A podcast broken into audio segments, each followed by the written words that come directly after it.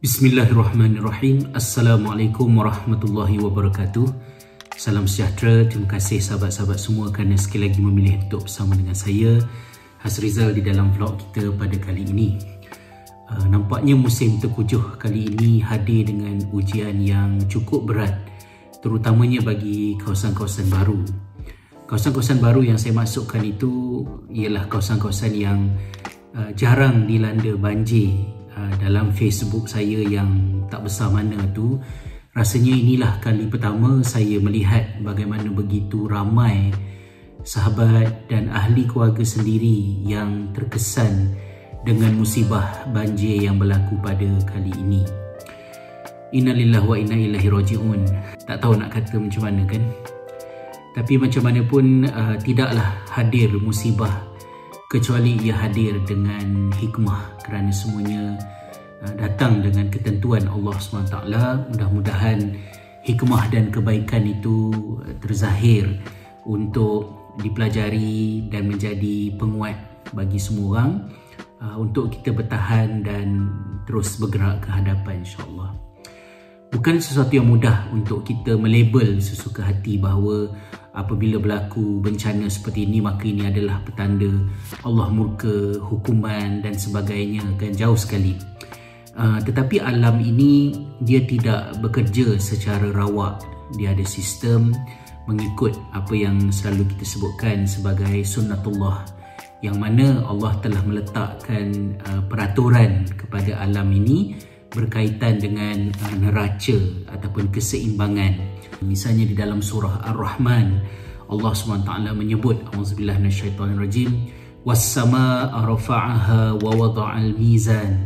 Dan uh, langit itu Allah telah menegakkannya, meninggikannya dan diletakkan al-mizan ya, iaitu uh, keseimbangan yang menjaga alam ini. Allah tatghaw fil mizan supaya dengan mengetahui akan hakikat itu kita tidak bersikap melampau sehingga menjejaskan keseimbangan tersebut. Uh, climate change bukanlah merupakan satu topik yang mudah untuk menusuk masuk ke hati kita kerana sama ada ia kedengaran seperti topik sains ataupun uh, isu-isu semasa dan mungkin salah satu daripada sebabnya ialah apabila kita bercakap tentang climate change Ah, kita tak nampak diri kita sebagai uh, penyebab kepada ia berlaku maka ada pelbagai pihak yang boleh kita letakkan kesalahan uh, mungkin kepada kerajaan, industri dan sebagainya kan.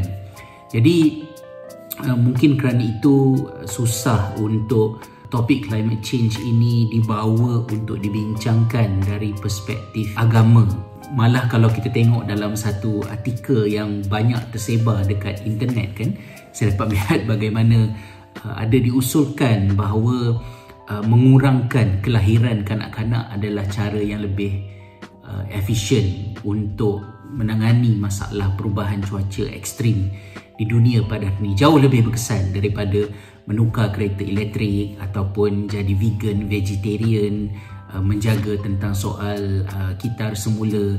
Dan sama seperti kebanyakan masalah lain yang berbentuk makro ataupun yang besar ni penyumbang kepada terbentuknya masalah-masalah itu adalah faktor-faktor kecil dan individu. Dan ini amat susah sebab kalau kita fikirkan kalau kita seorang secara individu berubah tapi orang lain tak berubah tidak ada apa-apa yang berubah. Dan apabila kita terperangkap dalam uh, dinamik yang sedemikian rupa kita berada di persimpangan.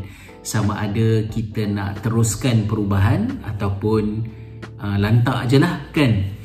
Uh, contohnya macam kita bersihkan rumah kita uh, keliling rumah kita tidak ada uh, bekas-bekas yang menakung air tak ada tayar bergolek ke apa ke jadi tidak ada tempat untuk uh, nyamuk membiak tapi jiran depan rumah kita tak macam tu ataupun rumah yang dekat seberang jalan sana tak macam tu. Maka nyamuk Aedes mungkin tidak uh, membiak di rumah kita tapi dia membiak di rumah orang lain berdekatan dengan rumah kita. Dan nyamuk Aedes tidak akan hanya uh, menyerang menyebabkan tersebarnya demam denggi hanya kepada uh, yang membiaknya tapi kepada sesiapa sahaja termasuk diri kita sendiri. Jadi uh, di sinilah kesukarannya. Kita boleh berubah tapi kalau orang lain tak berubah macam mana kita nak buat? Dan ini mengingatkan saya kepada firman Allah SWT a'udzubillahi minasyaitonirrajim wattaqu fitnatan lati la tusibanna alladhina zalamu minkum khassah wa'lamu annallaha syadidul iqab. Uh, sadaqallahul azim. Yang bermaksud dan takutlah kamu kepada bencana yang menimpa bukan hanya orang-orang yang zalim daripada kalangan kamu secara eksklusif tapi dia menimpa semua sekali dan uh, bertakwalah kamu kepada Allah kerana sesungguhnya uh, ketahuilah sesungguhnya Allah itu amat keras uh, hukumannya ke atas kita. Surah al-anfal ayat uh, yang ke-25 jadi apabila uh, korupsi melata kerosakan uh, tidak terbendung amal ma'ruf nahi mungkar uh, tidak berlaku um, tegur menegur tidak dapat dijalankan maka dikala itu Uh, musibah akan melata dan dia tidak akan hanya menimpa sekadar orang zalim, orang yang buat benda-benda yang menjadi punca kepada perkara itu berlaku tapi dia kena ke atas semua orang. Dan bila dia terjadi dalam suasana macam itu, adakah uh, orang jahat boleh jadi baik? Adakah orang baik boleh bertambah baik? Ataupun orang jahat, orang baik dua-dua jadi jahat dan semakin jahat? Ini satu pertanyaan kan? Semasa ke, uh, saya di Finland dahulu, saya dapat menyaksikan bagaimana climate change ini uh, berlaku dalam bentuk yang begitu ekstrim. Ya, kami tinggal di Oulu. Oulu ini hampir 700 km ke utara Helsinki dan lebih kurang dalam 200 km daripada sempadan uh, garisan benua Arktik. Kutub utara lah kan. Jadi masa sekali pertama saya sampai ke Finland uh, sekitar tahun 2015-2016 uh, musim panas adalah lebih kurang dalam 13 uh, 11 uh, lah ya darjah Celsius. Uh, nak mencecah 21 darjah Celsius tu pun hanya beberapa hari saja dan itu adalah suhu yang sepatutnya untuk kawasan tersebut.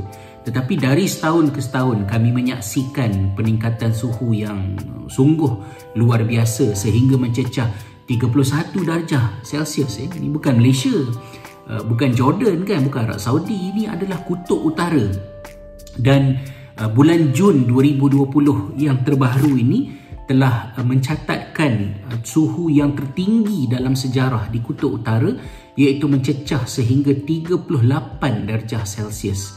Jadi macam mana Dengan uh, perubahan yang begitu ekstrim ni? Kami memang sangat menderita lah ya di rumah kerana rumah-rumah kami uh, tidak dibina untuk cuaca yang semikian rupa. Tingkap terlalu kecil untuk pengudaraan uh, berlaku. Nak tidur kat luar nyamuk banyak pula pada musim panas dekat Finland kan jadi macam mana kita nak buat uh, untuk menyedarkan masyarakat uh, agar sama-sama mengubah uh, cara hidup dan sikap kita terhadap alam sekitar saya sesungguhnya tak tahu macam mana kan tapi uh, banyak keputusan besar dan kecil dalam hidup kita sekarang uh, mungkin kita dah boleh mula untuk mengambil kira faktor climate change secara serius. Uh, baru-baru ini masa kami dalam proses untuk uh, membeli rumah uh, di Island ini salah satu daripada rumah yang berpotensi untuk kami beli itu harganya jauh lebih murah 30,000 euro lebih murah daripada satu lagi pilihan dan uh, spesifikasinya juga jauh lebih baik sesuai untuk keluarga besar macam kami lah. Uh, rumah itu murah kerana dia berada di kawasan kampung yang jauh daripada tempat kerja dan sekolah anak-anak tapi masih doable kalau nak duduk kat situ. Tapi uh, saya usulkan uh, dalam perbincangan dengan isteri saya agar kita tak pilih rumah tu sebab lokasinya uh, bukan kerana dia di kampung tapi kerana lokasi yang istimewa. istimewa sebab diiklankan pada ketika itu rumah ini special kerana dia letak berdekatan dengan uh, Grand Canal. Uh, jadi kiranya dia dekat dengan kawasan rekreasi, kawasan yang cantik dan menjadikannya boleh kita katakan macam agak eksklusif lah. Tapi pada masa itu baru saja berlaku uh, banjir besar dekat uh, Jerman dan juga dekat Belgium. Dan saya khawatir Uh, canal itu menjadi uh, punca air yang boleh mendatangkan musibah ya pada masa akan datang. Kita tak tahu. Jadi uh, kerana itu kami membuat keputusan untuk memilih rumah yang satu lagi walaupun uh, lebih mahal sedikit daripada rumah yang pertama. Uh, tetapi uh, bukan saja lokasinya dekat dengan tempat kerja dan sekolah anak-anak tapi dia juga berada di kawasan tanah tinggi.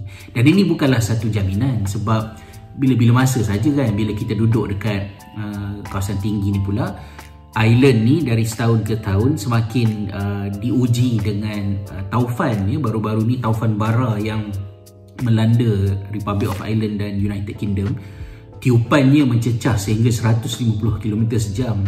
Cuma saya rasa risiko uh, bencana kerosakan akibat taufan itu tidaklah seperti uh, risiko banjir seperti yang saya sebutkan tadi. Kemudian dalam hal soal uh, pelindungan diri, harta benda rumah, tentang aspek takaful, insurans pun uh, faktor-faktor bencana alam tu harus diambil kira secara yang lebih serius kerana keadaan yang semakin membimbangkan.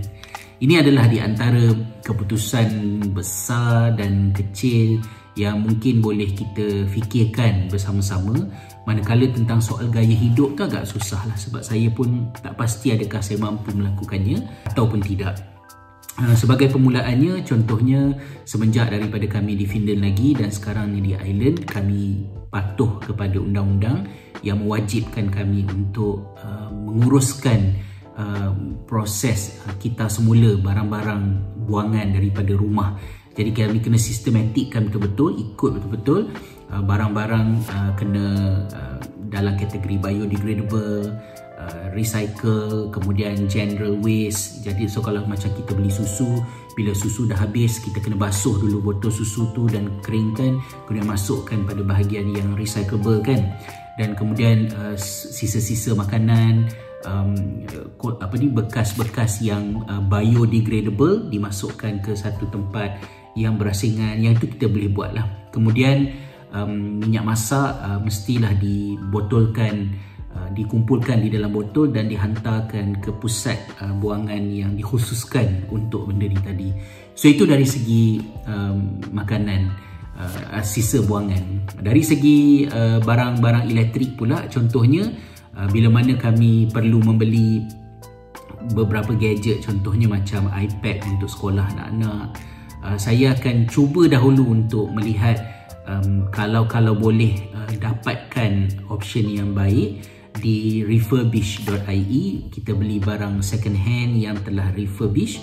Uh, jadi barang-barang itu dapat mengelakkan daripada production yang baru uh, dengan kualiti yang masih baik dan juga dengan harga yang lebih murah. Masih juga ada uh, kata apa? Warranty satu satu tahun. Uh, mudah-mudahan itu adalah antara langkah kecil yang dibuat. Dan company refurbish.ie yang selalu saya guna itu pula uh, setiap satu yang kita beli itu uh, dia akan tanam sebatang pokok ya di kawasan-kawasan yang dimaklumkan. Dan kita sentiasa mendapat laporan tentang perkembangan pokok yang ditanam itu. Itu antara cara yang mereka lakukan. Nak pergi lebih jauh lagi ada benda di sebalik tabir ke apa ke saya tak tahulah saya berpegang kepada apa yang zahirnya diiklankan. Manakala dari segi pakaian pula saya cuba elak daripada fast fashion uh, contohnya membeli pakaian yang uh, pakai sekejap ya macam produk daripada Zara daripada uh, Prima ataupun Pennies yang famous kan H&M saya cuba elaklah daripada menjadi pelanggan kepada produk itu dengan membeli secara konsisten beli satu pakai apa bulan satu pakai yang lain pula. Lagipun saiz pun tak berapa nak menggalakkan sangat kan. Uh, itu antara beberapa perkara ya yang boleh dilakukan. Uh, manakala dari segi uh, makanan di rumah pula kami secara berperingkat mengurangkan uh, makan daging, makan ayam. Walaupun sebenarnya uh, faktor yang lebih besar adalah berkaitan dengan mass production. Kalau betul-betul kita nak perbaiki hal ini uh, kita harus cuba untuk uh, self sustain maknanya belayam sendiri tanam sendiri makan apa yang ada. Itu antara benda-benda kecil lah yang kami uh, cuba lakukan di peringkat kami.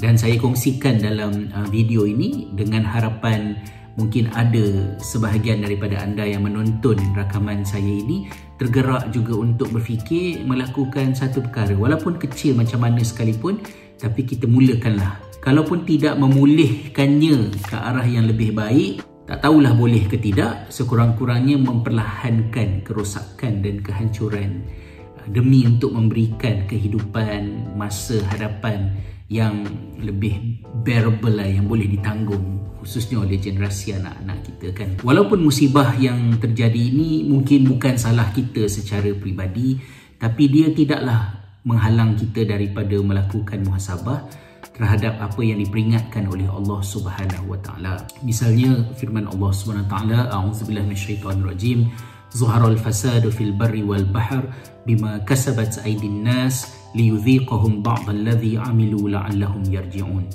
Uh, telah melata kerosakan di daratan dan di lautan disebabkan oleh apa yang dilakukan oleh tangan manusia sendiri supaya dengan bencana itu Allah memberikan kepada kita untuk merasa sedikit daripada akibat perbuatan kita sendiri. Mudah-mudahan dengan sedikit kesusahan itu kita akan kembali kepada kebaikan, kebenaran, kepada apa yang sepatutnya dan itulah uh, harapannya mudah-mudahan. Wallahul musta'an. Uh, moga Allah SWT menjaga dan melindungi kita semua. Wabillahi hidayah wa taufiq. Assalamualaikum warahmatullahi wabarakatuh.